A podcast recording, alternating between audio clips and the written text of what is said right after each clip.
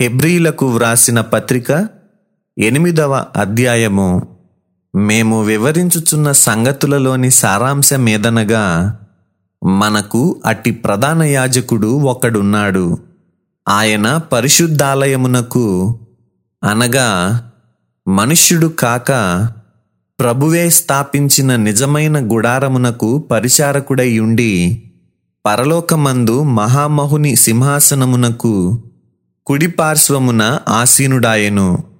ప్రతి ప్రధాన యాజకుడు అర్పణలను బలులను అర్పించుటకు నియమింపబడును. అందుచేత అర్పించుటకు ఈయనకు ఏమైనా ఉండుట అవశ్యము. ధర్మశాస్త్ర ప్రకారము అర్పణలు అర్పించువారున్నారు గనుక ఈయన భూమి మీద ఉన్న ఎడల యాజకుడై ఉండడు. మోషే గుడారము అమర్చబోయినప్పుడు కొండ మీద నీకు చూపబడిన మాదిరి చొప్పున సమస్తమును చేయుటకు జాగ్రత్త పడుము అని దేవుని చేత హెచ్చరింపబడిన ప్రకారము ఈ యాజకులు పరలోక సంబంధమగు వస్తువుల ఛాయారూపకమైన గుడారమునందు సేవ చేయుదురు. ఈయన అయితే ఇప్పుడు మరి ఎక్కువైన వాగ్దానములను బట్టి నియమింపబడిన మరి ఎక్కువైన నిబంధనకు మధ్యవర్తి అయి ఉన్నాడు గనుక మరి శ్రేష్టమైన సేవకత్వము పొందియున్నాడు. ఏలయనగా ఆ మొదటి నిబంధన లోపము లేనిదైతే రెండవ దానికి అవకాశముండనేరదు అయితే ఆయన ఆక్షేపించి వారితో ఈలాగు చెప్పుచున్నాడు. ప్రభువు ఇట్లనెను ఇదిగో యొక్క కాలము వచ్చుచున్నది అప్పటిలో ఇస్రాయేలు ఇంటివారితోనూ యూదా ఇంటివారితోనూ నేను క్రొత్త నిబంధన చేయుదును.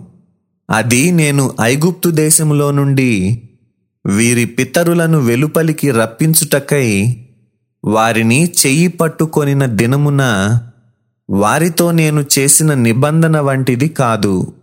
ఏమనగా వారు నా నిబంధనలో నిలువలేదు.